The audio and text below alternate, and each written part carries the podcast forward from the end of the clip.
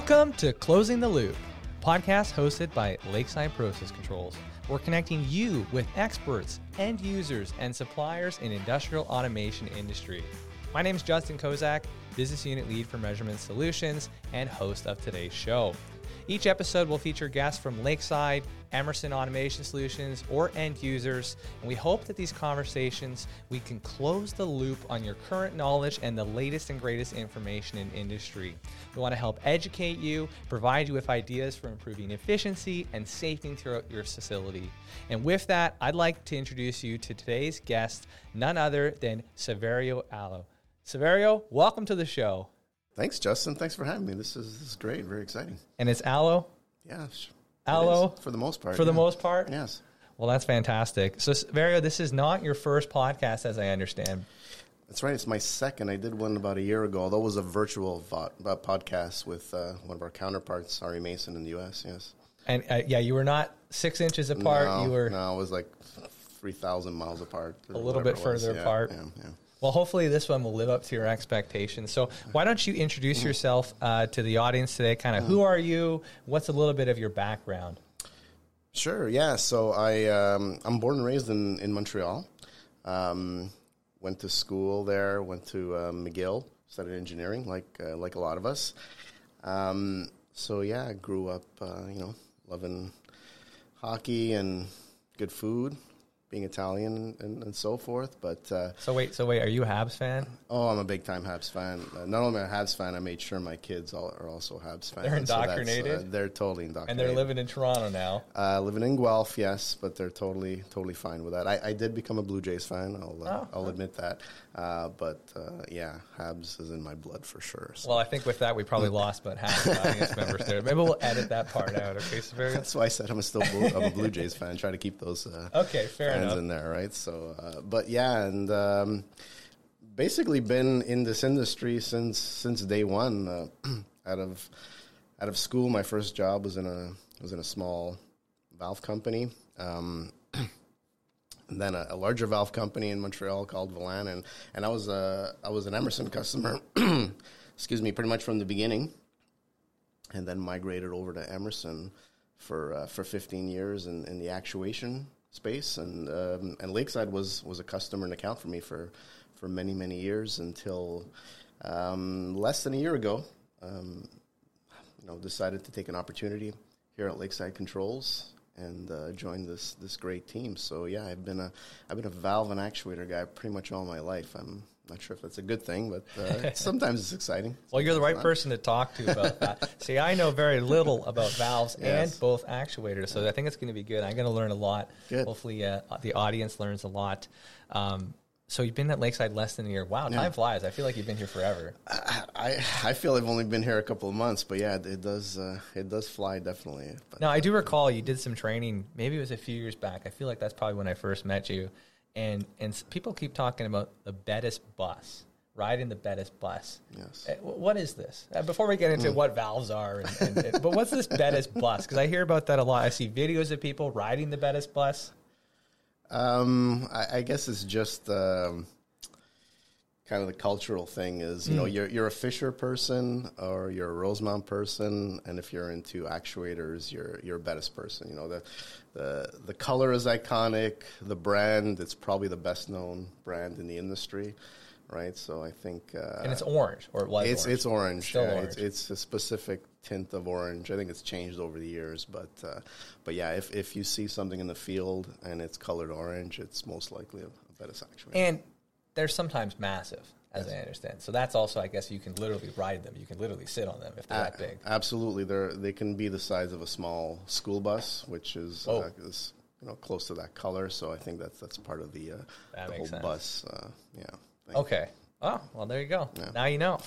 okay, so let's actually, I think it start it makes sense to start with isolation valves because that's obviously tied into actuation. Um, first of all, what is an isolation Mm. valve? What are they used for? How does it differ from a control valve? Um, you know, pretend I know nothing. Yeah. Well, uh, pretend you know nothing. Uh, an isolation valve is uh, is a component that stops or isolates flow of anything. You can you use them in your sink, in your house. Uh, you use them to stop flow for water coming into your house or steam or gas. And um, yeah, in, in a facility that makes or processes anything, there could be hundreds or literally thousands of valves. So it is it does control in the stems in, in the in the sense that it stops and starts flow. Um, but yeah, from tiny half inch size to hundred inch size Gotcha. uh, for water control. Um, you know, automated, manual, so many different types of valves that, that, that serve different purposes. But I mean, it's it's um, it's such a a common and, and necessary engineered component Yeah. that's been around since the Roman times. Um, that you know people don't think about it, but it it, it impacts our life uh, every day. It's it's it's a necessity of of life of process control and yeah, Yeah. it's uh, And I'm thinking of the different examples. You're right, just at home that you probably have. But you would, as I understand, typically only in an on or an off state, right? You wouldn't necessarily kind of turn it halfway. Well, typically, but not necessarily. So it, Okay. it, it is used as a crude control valve, Yeah. just like at, at home. It's sometimes you, you turn the water on a little bit, Hmm. so that's a partially open valve. So it does it does control. Same thing in the process side. Hmm. Uh, an, an, an isolation or on off valve, if you will, is sometimes used to control flow. It's not. It won't be a precise pressure control device like what we call a control valve. Yeah. Um, but often it's it's used for for both, Mm. um, if you know, depending on the application or. Actually, that makes sense. We have we have a, a Micro Motion flow demo loop, and I have a little ball valve on there, and I, I get it, you know, about halfway, three quarter way, and it's like the perfect Sure. flow. So I guess that's what I'm doing. Yeah, it's not very accurate because I know Yes. I crank it a little bit further, and pff, everything goes off Yeah. and stops working. That's right. Trial Okay, that that makes sense then. So, but there are different types of isolation valves, Yeah. right? So what what would be you know the ways to classify them? Yeah. So so I guess one thing uh, to keep in mind when you're talking about let's say applications people or inside sales, for the most part they don't have to decide on what type of valve. Um, that's usually decided by a customer or an, an engineer at the front. Same thing. I know we'll talk about actuators, why electric, why pneumatic. We can talk about that, but usually that's determined beforehand, and then you just got to decide, uh, you know, what's what's the best design or version of it. But it it really varies on the application. Um, some valves are good to do some control, some are not. Um, one thing people don't realize is valves are um, allowed to leak. Most valves can leak. They're not necessarily, I won't say designed to leak, but there's do. a, there's a lot of leakage. So if you want a valve that does not leak, that could be the difference between, um, you know, a cheap valve and a costly valve. So Gotcha. Like everything else, it's it's based on cost. You you pick a valve that does the job for the least amount of cost. So, uh, you know, for example, butterfly valves and gate valves are low cost um, devices, you know, to serve a purpose. If you can get away with that, you know, a ball valve might be 10 times the price of a butterfly valve. But butterfly valve is limited pressure temperature. It can't handle slurries or dirty service. Uh, it's got a big obstruction in the middle, so it it's, doesn't have a high CV or would have a high pressure drop, right? So once you start adding these requirements, you start getting into, uh, you know, higher tier valves. Um, a triple offset is really a butterfly valve, but it's uh, it's a zero leakage valve. It's it's almost like a cross between a gate and a ball valve. And then I think you know I know I know you like the knife gate valves. Yeah, I'm a big fan of those. Those are pretty specialized, even though they they allow for process to come out of them or discharge, which is kind of odd. But they can handle basically rocks and, and what have you flowing through them and still be able to shut off, right? Um, and then, you know, like you said, do they have to control? Um, do they have to move fast? If they have to move fast, you usually want what's called a quarter turn valve, like a ball or plug or um, or butterfly, which means it only turns a quarter of an operation, so you can do that pretty fast. Uh, a gate or a globe or a knife gate that takes many turns of the stem, just like at home. If you're turning your uh, your water hose, you notice you got to turn it 10, 12 times. Um, so that takes longer to operate. So you're not going to use a gate valve to turn in a quarter of a second or a second, right? That makes sense. And then it depends if you want to automate it or not. Some lend themselves more to automating quarter turn, for example, as you can imagine, if you would have got to turn something a quarter of the way, uh, it's easier to automate. If you got to turn something a hundred times, uh, then that might be a little more a little more complex. So uh, it's you know it's a combination of of uh, specs, requirements, performance, size, and then cost. You know, at Yeah. the end of the day, which the, the engineer or the EPC will decide what what type of valve can do this job for the least amount of cost, taking into account automation requirements, right? Yeah. and uh, uh, you know, So all of these will isolate. yeah, all of them, one way or another. One way or all another. will isolate flow. Um, some will leak, some Yes. more than others. But uh, if they're selected properly, they should they should uh, they should is- isolate the flow. Gotcha. Yeah. Yeah, so you did hit on a, a fun one. I seem to really like the knife gate valves. I don't know why. There's just something about them that just seems very simple. It's just a giant knife. Yeah. Cuts off the flow. Yeah. Um, something that you, know, you mentioned that I, I learned was this concept of discharging knife gate valves versus non-discharging.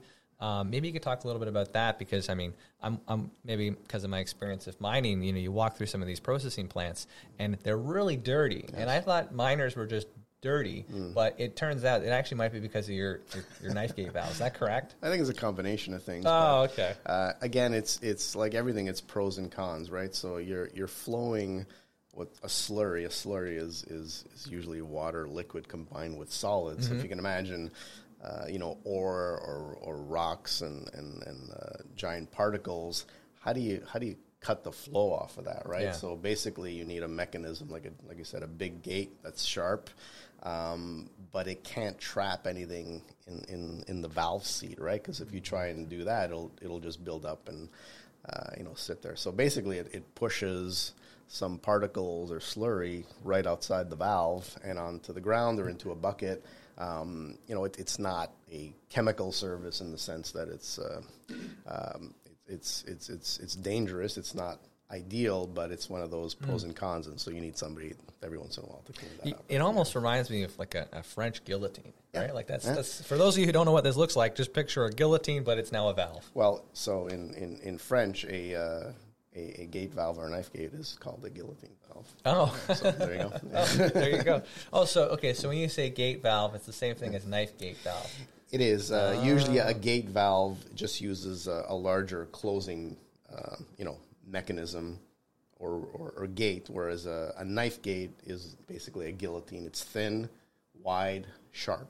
Okay. Um, yeah, okay. so So, you can have different styles depending on if it's a slurry or maybe just right. a water line Steam, water. or steam. You can have knife gates on thousand degree, two thousand psi steam Oh, wow. service in a power plant.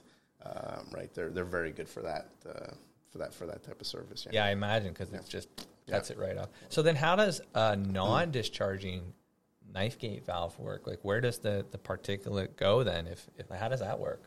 it, it stays in, in the seat or Oh. in the body, right? So that that's why gate valve, a traditional gate valve, you asked about which one to pick, is not very good for for a slur. So you know you would use it for power applications, for for water, for steam, even for oil and refining. But if you have if you don't want to discharge and you have a dirty or slurry service, you might use a, a ball valve, for example. Gotcha. Uh, you know, or a different uh, different solution for that. So kn- knife gate valves are very specific. You know, Yeah. mining and pulp and paper. Outside of that, uh, you don't you don't see them too often. Gotcha.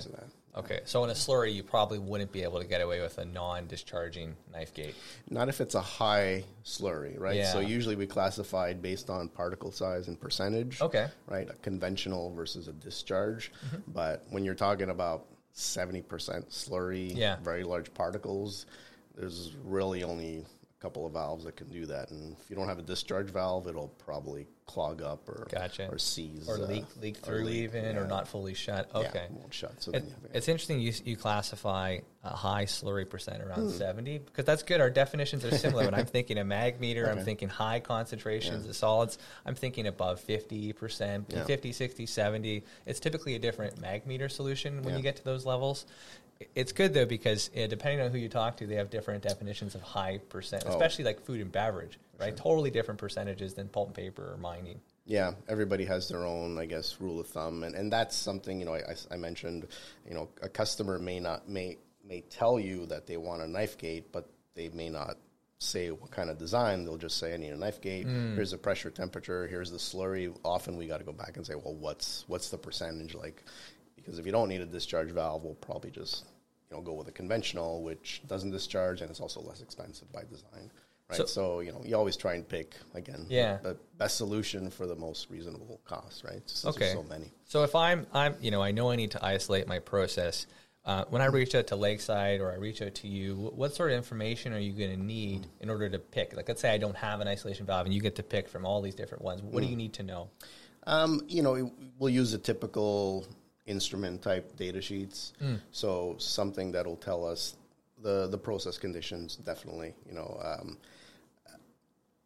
do do they need a full full flow capability? Is one question. Interesting. right? Um, because uh, you know a gate valve or a ball valve will do that. A butterfly valve may not, or you can have a reduced bore. So what what are their expectations? Like a control valve, you have pressure drop, obviously, so that's not a question. Um, so flow rate um, or uh, that type of sizing doesn't apply to isolation valves, but you need to know if, if you need if pressure drops an issue. And then obviously pressure, temperature, uh, what's going through the valve. Uh, is it automated? Is one like I said, if it's automated, a quarter turn is a little easier to uh, and less cost to automate, right? You can automate a knife gate or or a large gate valve, of course, but you're but you're kind of limited. But uh, you know, sort of the typical Yeah, process okay. conditions you would find in almost any other instrument is, is, is the basic questions we would ask. Yeah. Okay, that makes sense. And you can automate all of them. Pretty much any any isolation valve can be automated. Some easier than others, Oh. Yeah. um, but yeah, basically any valve can be automated. Oh, that's pretty cool. Now you mentioned uh, full port um, ball valves, and that's something that kind of resonates with me because we use ball valves in instrumentation sometimes to help isolate. So, for example, um, you know, uh, um, sometimes our, our DP flow meters, uh, we have a retractable assembly for an annubar. Um, and that we need to make sure that we have a full port ball valve because we want to be able to remove the annubar. Um, so, are there different types of? There's less than full port, or you know, what when would you use one, or is it just maybe a cost conversation? Yeah, so if you let's say uh, ball valves, for example, most ball valves have a full and regular port version. Okay. And the regular port is one size smaller. So if it's a six inch Oh. ball valve, the port is only four inches. So the cost is closer to a four inch valve. you know, but you're not yes. going to get the flow to that. So uh, one one typical application is is is gas. So Yeah. natural gas, gas transport. You would think that that's gas is easy to isolate. Um, it's just gas. You can use like a cheaper valve, like a butterfly or uh, or a gate. But the reality is, you want very little pressure drop, right? Uh, you want whatever you're pushing through that line, you want it to keep going.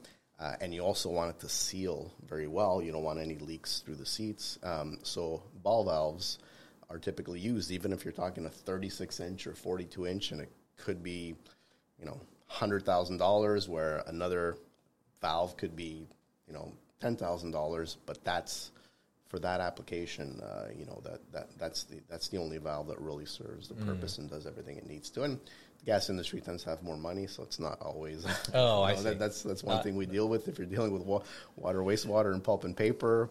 Um, you know, they, they don't have they don't have the cash to uh, to, to, to I guess support any solution. That we makes have, sense. yeah. And and uh, now like, this might be a self-serving question too, but um, when I ask for a full port ball valve, does it matter the manufacturer? Is that a standard thing? It's like no different than asking for a class 150 pound flange. Same Yeah, thing. typically it is. It is if it's uh, uh, we follow typical standards, ANSI, API, and and generally, um, you know, everybody is slightly different how it's built. But when Hmm. you're talking about full port, reduced port, that's pretty consistent. Butterfly valve, everybody will have a slightly different. You know, the, the disc is a different size, or, Gotcha. the, or the CV or the flow rate. That's that's different. So you'll get that question. You know, if you're if you're offering a butterfly valve, but uh, a, a a ball valve should basically be like a piece of pipe. You know, if Yeah. it's a full bore ball Yeah. valve, there should be no pressure drop. Gotcha. Uh, so that that's a pretty consistent spec through. Okay, that's good to know. yeah. So, so we talked about knife gate. That's the guillotine. Ball valve, um, at least to me, is pretty obvious. It's it's a ball that rotates that, uh, allows you know full port possibly um, or nothing. So then let's talk a little bit about butterfly and triple offset because I think I want to make sure I'm visualizing that and I understand the differences between those. Can you explain them a little bit more? Yeah, so a butterfly valve is uh, really the claim to fame is it's a very inexpensive design to isolate, especially once you get into large sizes. Um, one, if you can imagine, you think of a ball valve, you have a ball and you have a body that has to enclose that ball valve. So let's say a, I don't know, an eight inch ball valve might be 12 inches long just because mm. it's got to hold that. Uh, 12 inch butterfly valve might be two inches wide. Mm. So right there, you can see the cost. Then the material you got you got a ball versus a small disc. So that's what I was saying. Uh, you know, a, a, ball valve might be ten times the price. Ah. But let's say now you're you're uh, you have water or air or steam. So think like HVAC, um, water, wastewater, uh, utilities, where you don't really care about pressure drop necessarily, and you're not talking high pressures or temperatures you're going to see a lot of butterfly valves because, again, um, the cost of the valve is a fraction of another solution. It's very easy and inexpensive to automate a butterfly valve because you don't have a lot of torque, right? You need you need force, just like you got to turn it by hand. Uh, trying to turn a 10 inch ball valve by hand versus a butterfly is also night and day. So if you can imagine, really? an actuator is going to be considerably smaller. Uh, so at the end of the day, the cost, the weight, uh, the installation cost, the maintenance uh, for for a butterfly valve is is very low. So, so before you talk about triple offset, so just so I understand, so when we have a butterfly valve, um, you have the stem basically in the center of the valve, and then you have um, uh, the disc that kind of rotates around that center point. Yes. So I guess is that why it's easier? Because once you start turning it, the flow actually might try to help you open it. Uh, yeah, it actually it, it, does. The flow assist you have, I guess, uh, hydrodynamic forces in effect. Uh, but at the same time, a butterfly valve can move on its own. if it's left in the middle, unless mm. it's locked in place, the flow can move it. Whereas that can't that can't happen with a ball valve. A ball valve is is static unless it's somebody intervenes and, and opens opens it up or closes it being manual or automatic. Because as you turn the ball valve, it kind of cuts through the flow. It's almost yep. like a sideways curvature gate valve in a way. But it's also you have a lot more friction between yes. the ball and the seats. You have a lot of friction, so you, you can't over the flow cannot overcome that friction. Which is a butterfly valve okay. is a thin disc, right? You have a lot of a lot of force on that disc with flow and not a lot of contact with the seat. Um, mm. So it can it can kind of it can kind of move on on its own. Right? Okay, so, yeah. that makes a lot of sense actually. Yeah. And then and then triple offset, I guess, mm. is the, the same thing, but it's offset three times. It's it's it's offset three times. Really, the the the third offset is um, the seat is not round. The seat is actually oh. oval, so it's actually a wedge. If you think of um, an example like a door, yeah. Uh, or airplane door, especially if you oh, think yeah. it, it, it kind of at the end it there's it doesn't make any contact except right at the end, and that's what the triple offset. So the reason for a triple offset, I, I mentioned, you know, butterfly valves are cheap, but let's say you have a service again, uh, 800 degrees, you know, high pressure. Butterfly valve is no good for that. It's just it just can't handle it. So you need to put a large gate valve. Mm. Uh, but but now if you can have a butterfly valve that's all metal inside can handle 800 1000 degrees and can uh, provide no leakage. Now it's a different story because uh, again we're, we're at a valve that is considerably smaller less okay. weight and considerably easier and cheaper to automate. So the butterfly valve is one of those designs that over time has um, has replaced other solutions. And, and a gate valve is a classic example um, whereas in the past, the gate valve would have been used for isolation of uh, you know steam, condensate, um, tank farms. Think isolating fuels and oils. Uh, the triple offset now is is you know it's, it's, it's taken over a lot of applications, especially if it's automated. Um, again, the disadvantage is like a butterfly valve. You have an obstruction in the middle. Yeah, you're not going to get that flow rate. But if you can live without that, uh, the the triple offset becomes a, a, pretty interesting solution. And, and, claim to fame is zero leakage. Yes, that's the big Whereas point, right? You, you can't get that with a gate valve. A gate valve right off the bat is allowed to leak. Um, so if imagine on a tank, if you're isolating fuels, yeah. that's not so good, right? No. Um, so that's yeah, that's that's the uh, the main purpose of a of a butterfly valve. But it's one of those valves that um, you know a customer might might have an application or a replacement and you would actually try and uh, potentially talk them into the solution. um, because it's it's better. They may not be aware. Whereas Gotcha. almost every other case, they ask for a gate or butterfly. You'll give them that, just the best the best type that you can you can find. Right. Okay. Yeah. And so, so the brands, as I understand, Vanessa for triple offset, Keystone for butterfly, KTM for ball valves, and Clarkson for knife gates. That's correct. So, and and you know, like Bettis, um, you know, these were Pentair brands that were acquired. They're like, you know, the top top brands in, in the industry. Gotcha. Right. They're very well known. If Vanessa was the original triple offset, everybody has basically copied that. Gotcha. Um, Clarkson was the original knife gate valve. Um, KTM's been around for hundred years. Okay, yeah. Oh wow. so it's very well known. Um, and and Keystone's the same thing. They, I mean, we have uh, Keystone valves, seventy-two inch, eighty-six inch installed at the nuclear plants from from the seventies, Wow. and they used to be made in uh, I think Woodstock back in the day. Oh, so cool. it's uh, yeah, a lot. The legacy and the history of the brands that we have is is, is pretty amazing, and I guess makes it makes it- it, interesting, more fun to sell, right? And for those listening who aren't in Ontario, it's it's Woodstock, Ontario. Woodstock, it's, a, it's a different Woodstock. It's not the unfortunately. I mean, it's a great place, but it's not like the the Woodstock. Not not right? the Woodstock, not sixty-nine Woodstock. Yeah, yeah. So um, I think it's pretty obvious if I see a knife gate valve, maybe even a, sometimes uh, when I look at some of the others. But like, how do I tell the difference just by looking at it? Like, can I, or or do you have to be kind of trained? you, you have to have a bit of knowledge. I mean, a, a butterfly valve's easy; it's thin, right? It's just it's- Okay. you can uh, same thing with a, a knife gate, but knife gate you'll be able to tell because it's rising uh, versus just Yes. quarter turn, right? So those two are, are pretty easy. Ball valve um, also it, it's wide. It's got a like a you know fat kind of body. Yeah. Okay. Um, gate valve is usually somewhere in between, not as wide, right? Um, and usually it's got a kind of a V shape in the middle, which is where the wedge or the gate falls. you know. And then a globe valve, if you're familiar with the Fisher, it's, it's kind of like a swoosh body. You know, it's not like a straight through. yes. Um, It's got a seat that that plugs. Yes, It it's versus, got a plug okay. seat. So it's you know obviously you need a little bit of background and training, but uh, once you've seen a couple of them, it's pretty easy to spot one versus the other. Yeah. And so I feel like it's fair to say most, besides knife gates, most isolation valves you turn. I believe there's some control valves that also turn as well, right? But is that one way? Like most times if it's turning, you know, kind of that that's a way that you can identify if that's isolating something or not necessarily. Usually, but an gate valve turns too. So it's if you do it by hand, it's just a wheel. Oh. Again, imagine like your uh, um, your water hose. It's a little wheel that Yeah. you're turning. You're just turning many times. Um, you know, a, a quarter turn might have a gearbox on it, uh, and a hand wheel might be on the side. But you can see if there's a stem coming up through it or not. Well, you can tell, uh, you know, what it looks like. But uh, you know, a small valve might be a lever, like a butterfly valve or a ball valve, just Yeah. because.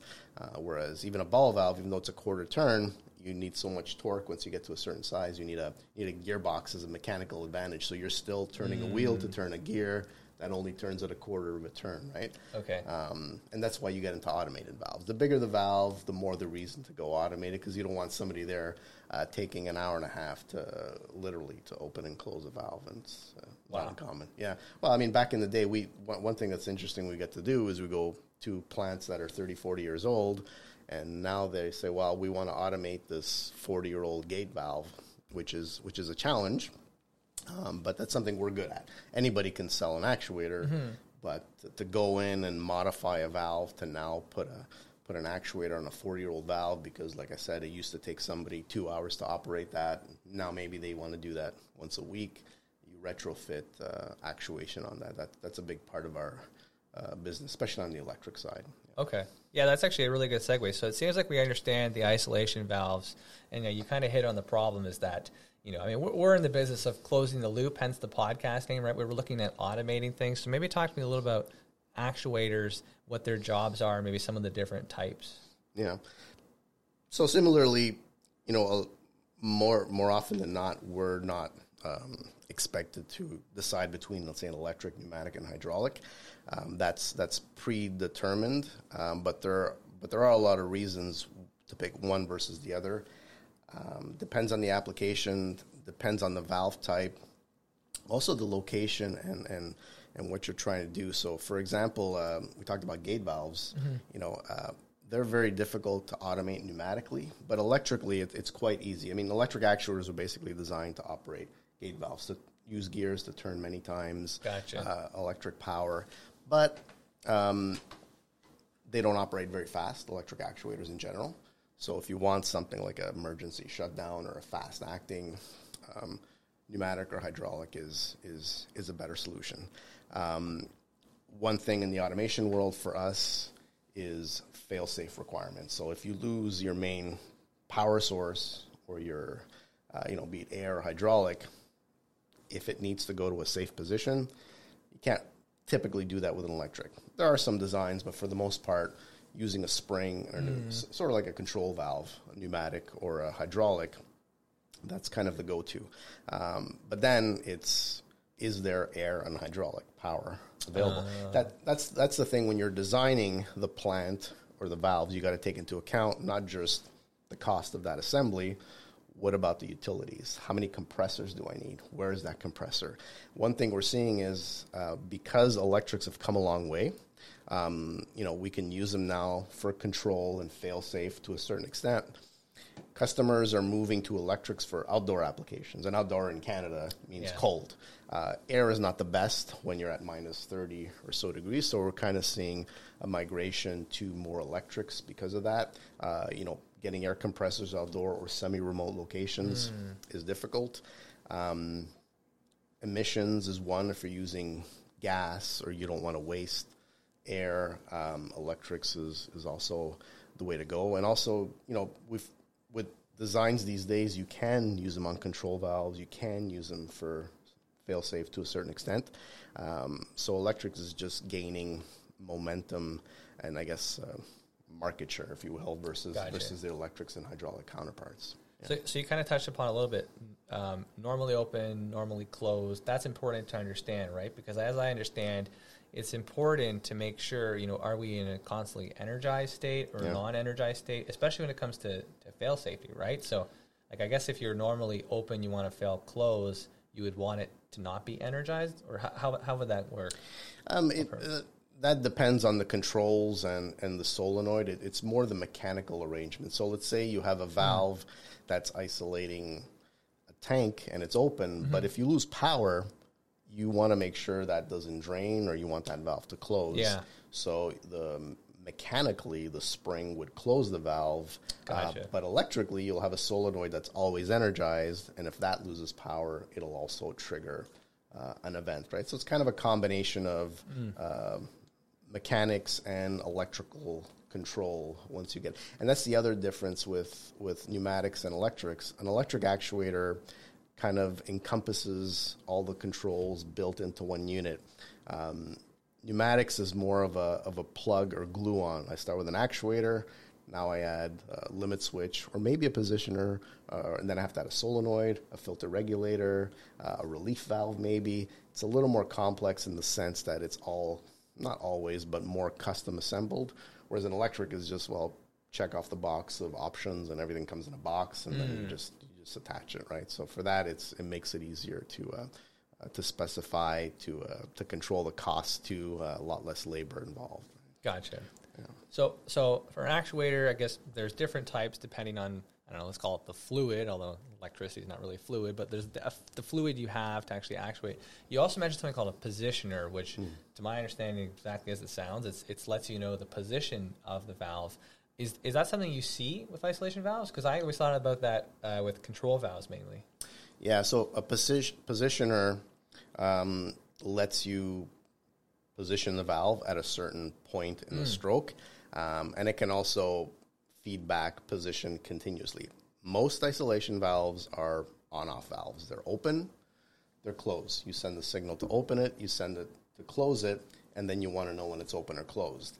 Um, in that case, you don't need a positioner. But like we mentioned before, sometimes you want an isolation valve to control, even if it's crudely. It could be I want it to go to 25%, 50, 75, ramp up. Then you might use a positioner and like an analog signal to say, you know, to go to this position, 10 milliamps or what have you, um, and, and then it'll feed back and say, hey, I am actually at this position. So it's it's um, it's a small percentage of of isolation valves, but like I said, in some cases, either a you use an isolation valve as a control mechanism mm-hmm. just because it's considerably less expensive than a mm. true control valve, or it it has to do both. And some can, like a butterfly or triple offset is a good example. Um, that's why you know the Fisher does have butterfly valves for control because yeah. it's kind of the first step where where the butterfly is the first step of control in in the Fisher control valve world. Um, that's kind of the best in the isolation valve world, you know. So it kind of crosses over. Um, but yeah, it's it's kind of an so you don't need sometimes you don't need an isolation valve plus a control valve. That valve will do the same thing, just not as well as a, yeah, as a Fisher. Right? That makes sense. Yeah. Do you need an actuator to use a positioner? Yes. Okay. Absolutely. Yeah, so yeah. so you can't just put it on a manual no. and, and what pos- okay. Yeah. So okay. yeah, if it's uh, if it has a positioner, it absolutely has to have, and generally it's a pneumatic for for the most part. And and so let's say we already have an isolation valve. We're looking to automate that, and you know, um, electric, pneumatic, hydraulic. It doesn't really matter for the customer. Um, do you have a heuristic that you follow? Um, and I know another piece to consider is mounting. I believe that that's yeah. probably difficult as well. Like yeah. How do you mount all these different sizes? Yeah. Talk a little bit about that. What you kind of work through.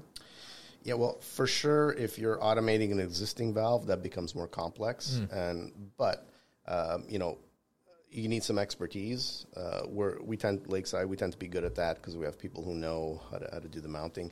Uh, a quarter turn valve is usually easier because it it has a um, a custom bracket and interface, so you can take any existing valve, oh. design the bracket and coupling to mount it because it's not a direct connection, so it lends itself better. Uh, a gate valve or multi-turn is a little bit different because the stem has to connect directly into the actuator. So you can't just put a bracket and something in between. Uh, that means you might have to weld on a flange on an existing valve. Oh wow! Um, so it's it's a little more complicated. It's doable. Uh, that's why I said you know multi-turn gates globes are not the best for automating, just because there's some nuances.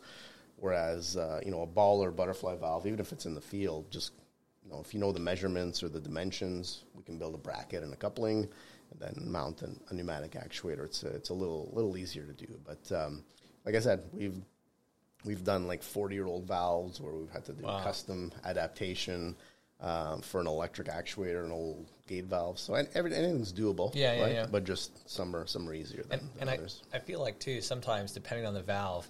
It might even just be more cost effective to just replace yes. the valve and get the actual than just trying to mount it onto the existing isolation valve. Hundred percent, and this is where you you would suggest a different technology. So mm. if I have a, a, gate valve, like a 10 inch gate valve, and I want to automate it, uh, we'll tell the customer, hey, if we put in um, a triple offset or a butterfly with an actuator, that's going to be less expensive than just trying to put an actuator on the existing. Ah. And now it's going to be a zero leakage valve, or yeah. it's going to be less weight.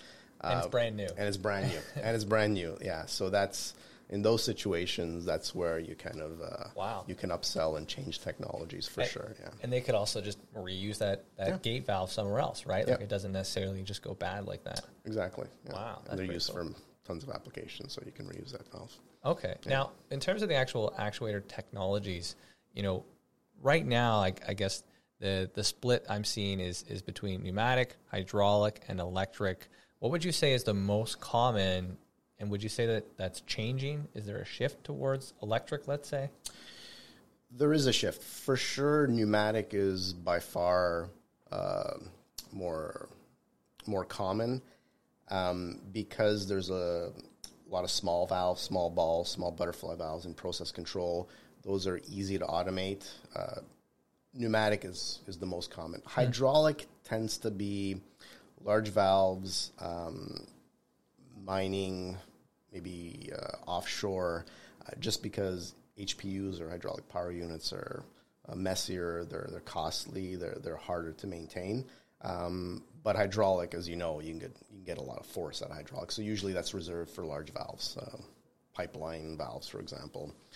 Um, electrics are more common in, in, in multi-turn, so gates, globes. Okay, yep. Just because they're easier and less costly.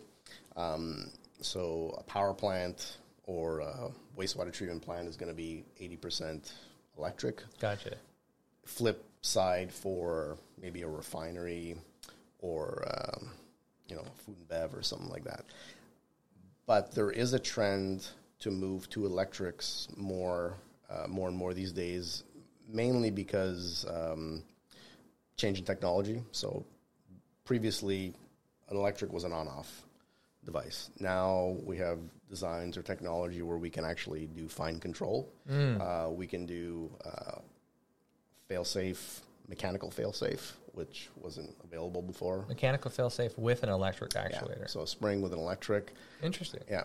Um, so that's a very very popular product, and that that spans across a lot of lot of industries. We have that that technology in our uh, in our portfolio, and then you get into you know electrification due to outdoor semi-remote uh, reduction if you're using gas to power your actuators, which was common, in the, you know, in the past. Um, you know, uh, once you get into that, then then electrics also make sense. Or if you want to get rid of compressors because it's it's costly to maintain or the location is difficult. Yeah. Um, again, because of the combination of control and fail safe and everything else. Now, now that you have you have EPCs and customers who, you know, in a greenfield project, they're they're starting with trying to go all electric versus or Oh, at least really? looking at that. Yeah, yeah, which is which is kind of interesting. Um, you know, in the past it was either ninety percent pneumatic or a combination, but now in some, uh, you know, some industries uh, they they're, they're looking at potentially going going all electric if possible. Wow, that's amazing. Yeah. And, and now, correct me if I'm wrong. Electric has existed for a while. It's just these recent advancements Yes. that have really kind of pulled it forward. Okay. Yeah, advancements, yeah, in, in technology, but also a change in uh, could be environmental sustainability. That's also added uh, to that reliability. Um, you know, in the past, a remote actuator would would have a battery backup, so uh, you'd have somebody checking on batteries every every few days, and uh, whereas now, again, I mentioned spring return. That's that's kind of changed the game for uh, for electric actuators too. Oh wow. Okay, that makes a lot of sense. And then uh, with the pneumatic side, you mentioned something about leaking. Can you talk a little bit about how that works? Why is that a concern with pneumatics and not electric or hydraulic? Um, So I mean, with with pneumatics, um, you have potential for loss of of air. Um, So long term utilities, you know, if you measure, if you look at the cost of a device and an automated valve, an electric might be two two times the cost. You know, it depends. And you'll say, well, that that doesn't make sense. Why would I go electric? But if you look at you know the total cost of ownership, um, how much does air cost? Uh, a customer. If you're losing so much air per hour, add that up by month, by year, Yeah. all of a sudden it starts to make sense. Or repairing or maintenance of compressors, or if you're trying to uh, push air up 10, 20 stories, you know, or or hot water or whatever it is. Um, you don't have those losses. Electric is electric. If you have Yeah. you have 120 volts to an actuator, that's not going to change unless you have power outages in a remote location. Um, same thing with hydraulics; they're they're prone to leak. Obviously, depending how far your your power source is to the actuator, how many you have connected. Um, so it's it's one of those things that you know you gotta you gotta kind of look at the you know life cycle or long term cost of ownership. And if you do look at that, especially from the beginning, a lot of times electrics makes makes sense, even even if the upfront cost might be higher. A little bit higher. Yeah. Now, okay, so that would be if we're using compressed air for pneumatic actuator. But um, as I understand, there's also methods to use the process pressure itself, and like or the process gas, like for natural gas. Is- Yes. Is, that correct? How does that differ? Why would you use that versus just using the compressed air? Let's say. Well, that's ideal because you don't need any compressors. You're basically, like you said, you're using the pressure from the process gas to power the actuator. Um, and then you're just using maybe the sol- solenoid or controls to open and close it to, the, to redirect it. So that, that's ideal because you can operate a 36 inch valve and all you need is a, a low power solenoid valve. Um, electric would work also. However, you probably have to bring in 600 volts. You have to have that power source, and a lot of these valves are, are remote. They're semi-remote. Yes. Um, so those those are ideal. Um, however, um, the downside is every time that valve strokes, Yep. you're emitting the amount of gas that you've compressed in that actuator to move the valve, and that's that's Oh, it's leaking to atmosphere. it's leaking to atmosphere. So that, that that that's an interesting point. Now we're getting into some pretty specialized applications, but we do have a special designer. Emerson does. I'll say we about Emerson because I was at Emerson a long time, um, and we actually just sold our first one to Enbridge. I think it's the first one in Canada. It's called uh, an ECAT, an environmentally controlled actuator Oh, wow. technology.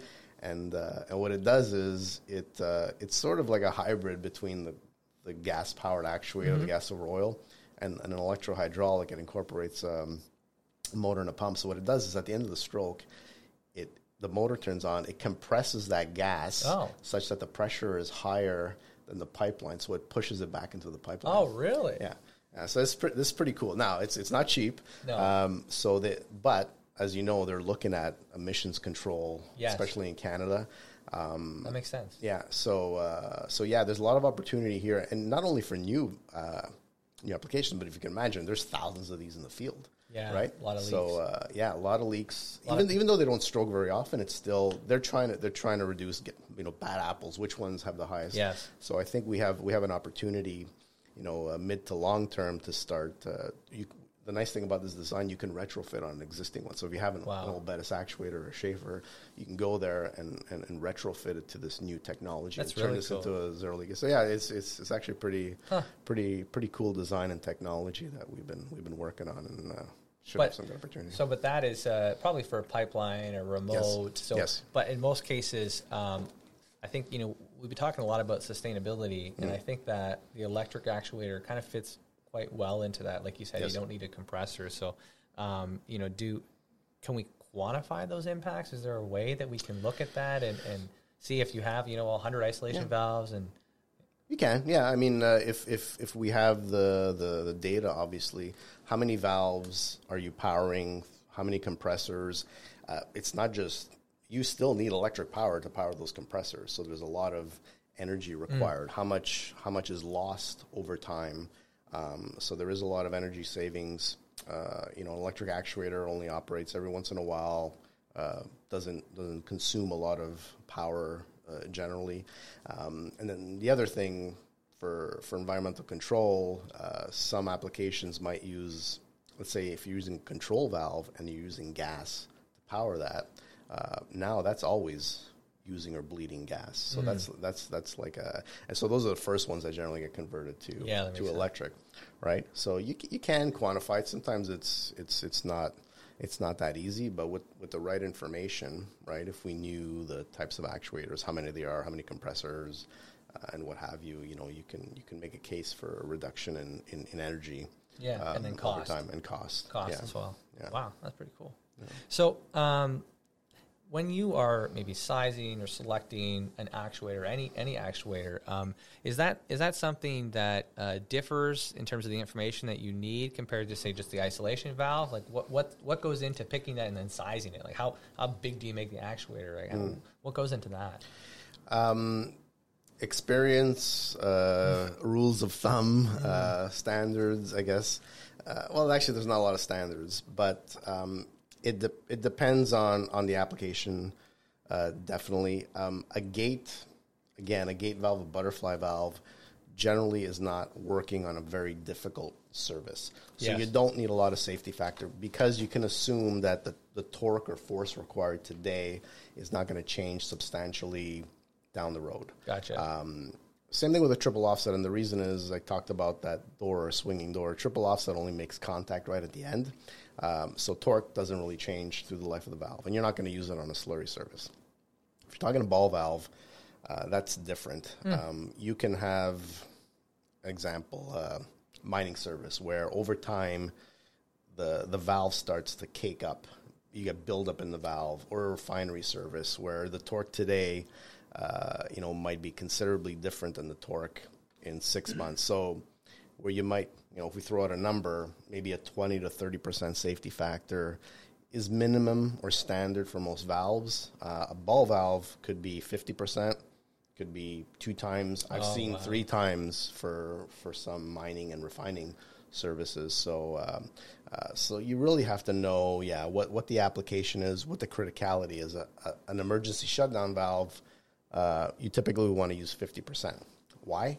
Even if it's not a difficult service, that valve is open 99% of the time. So if you ever tried to turn turn a valve at your house that hasn't been open in three years, Yeah. you know what happens, right? Yes. Um, so you need more, and also because it's critical, it's got to you know it's got to be able. So even though the cost of that actuator is going to go up because of that safety factor, you got to weigh the consequences and the criticality um, of that, right? So yeah, it, it depends on valve type, depends on application, and depends on on safety requirements. So, so it's uh, it, there is a, a science and a math Yeah. behind quantifying it, but then it's just about how safe do you need to Yes. be, which is kind of, I guess, almost the art of it, right? And trying to understand those nuances. Yeah, and I mean, if you're if you're if you're working on a project, more often than not, the engineer will specify their own safety factor because Gotcha. they design.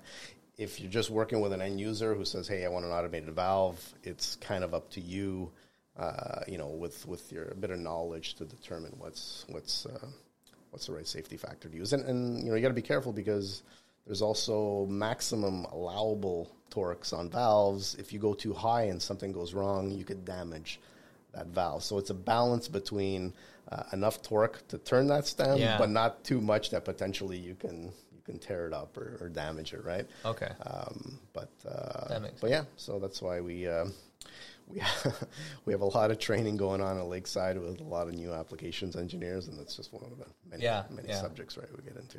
Well, and that, that last piece that you mentioned, though, was something I'm interested in, was learning more about um, kind of how these technologies break down over time and what the repair looks like. You know, we get into a lot of troubleshooting with instrumentation. Um, maybe you could just briefly talk about what that looks like for isolation valves Yeah. versus the actuators. Yeah, well, that, that, that, that's a good point. We talked about the advantages of electrics and all the good things they can do these days and how they come along. Uh, the downside is an electric actuator is a lot more complex than a pneumatic actuator. It's a piston usually and some seals. There's really not much that can go wrong, and they're they're. I mean, the, the good brand like Bettis, they're they're bulletproof. I mean, it's not uncommon to never change out a seal. An electric is different. You got uh, contactors, you got starters, you got limit switches, you got printed circuit boards.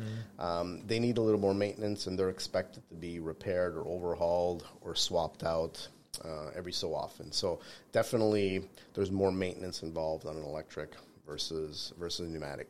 Uh, as far as valve goes, it depends. I mentioned like butterfly valves are cheap. The reality is they're throwaway valves. You're not going to replace a three hundred dollar valve or try and repair it because you know you know Yeah. an hour of labor will make that up. Gotcha. Um, ball valve, which might be a you know fifty thousand dollars, you might repair, you might change the seats, knife gates, for example. Um, even though they seal against this crazy amount of slurry and solids, the reality is the uh, the sleeves, which which are kind of the pressure retaining components, they wear. So those are are periodically repaired, and they're designed to be easily repaired. Taken apart, uh, you keep the main body or core, the metal parts, and you change the soft parts of the sleeves. Um, so yeah, some versus the other, but you know, if you would use a conventional valve, you'd probably have to throw it away. Gotcha. Uh, even though it might be that that's the other that's the other balance. Do you want a, a low cost valve that you can't repair, uh, that you have to change every couple of years, or do you want this valve that's two times the cost, but maybe you only need to repair it or change it out every every ten years, right? So that's um, that's kind of the discussions and the challenge, and the same thing with uh, you know you know our, our brands are, are high tier; they're not generally the lowest cost. Yeah. Um, but the message is often like like Bettis. That's that's uh, I think the El-O-Matic uh, motto is fit and forget, and and that is not. Uh, not untrue. You you put in that actuator, it is not uncommon that it will run for 10, 15 years, and you, you don't have to change out a, a part or a seal, right? Yeah.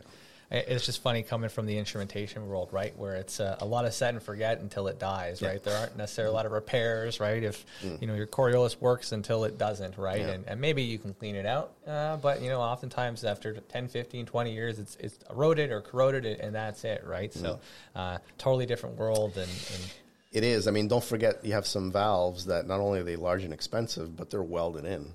So it's um, you might change the actuator, but if you bury a, a 24 inch valve at Enbridge, or if you weld in a uh, you know 20 inch 900 pound valve at a power plant, uh, they might repair them, but replacing it is incredibly costly. So um, you know there's different programs in place depending on the valve. So uh, you know they, they got to take that into account from the beginning when they're when they're specifying that Yeah. stuff, right? Yeah. Wow. A lot of trade offs. Yeah, a lot, lot of a lot of, a lot of pros and cons, a lot of trade. offs. There's so many variations, so many valve types that Yeah. you know, three or four different valve types can potentially serve the same purpose, but Yeah.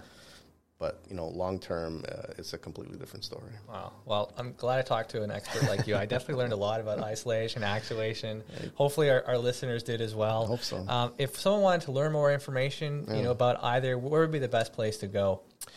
Um, well, there's there's a lot of places uh, in internally. You know, we got our we got our website. If uh, if you're a Laker and, and you want to learn or train, we uh, we finished putting together a pretty comprehensive training program from Basics 101 to more advanced that we'll Great. be getting into next year. Um, that's that's available. It's it's mostly virtual. Cool. So you can learn basics of isolation valves, of actuators, all the different types. Obviously, it's focused around uh, the Emerson brands, but that's that's available. Um, contact myself either you know uh, email Teams or you want to hook up on, on LinkedIn. You can you can definitely find me there too. But yeah, don't uh, don't hesitate. I, uh, I I really enjoy th- this sort of stuff. You know, teaching people. I do have a lot of experience. I. I mean, I, I don't know if I'm, a, I'm an expert. Maybe that, that, that's a, that's a relative term. More than Maybe me. I- More than me, exactly. It's all relative. But uh, you know, I, I do enjoy uh, passing along that, that knowledge. So yeah, don't don't hesitate to. That's me ring. fantastic. Yeah. Well, thank you very much, Saverio. Thank Uh, with that, we're going to close out the podcast today. Really, really appreciate it. Uh, and until next time.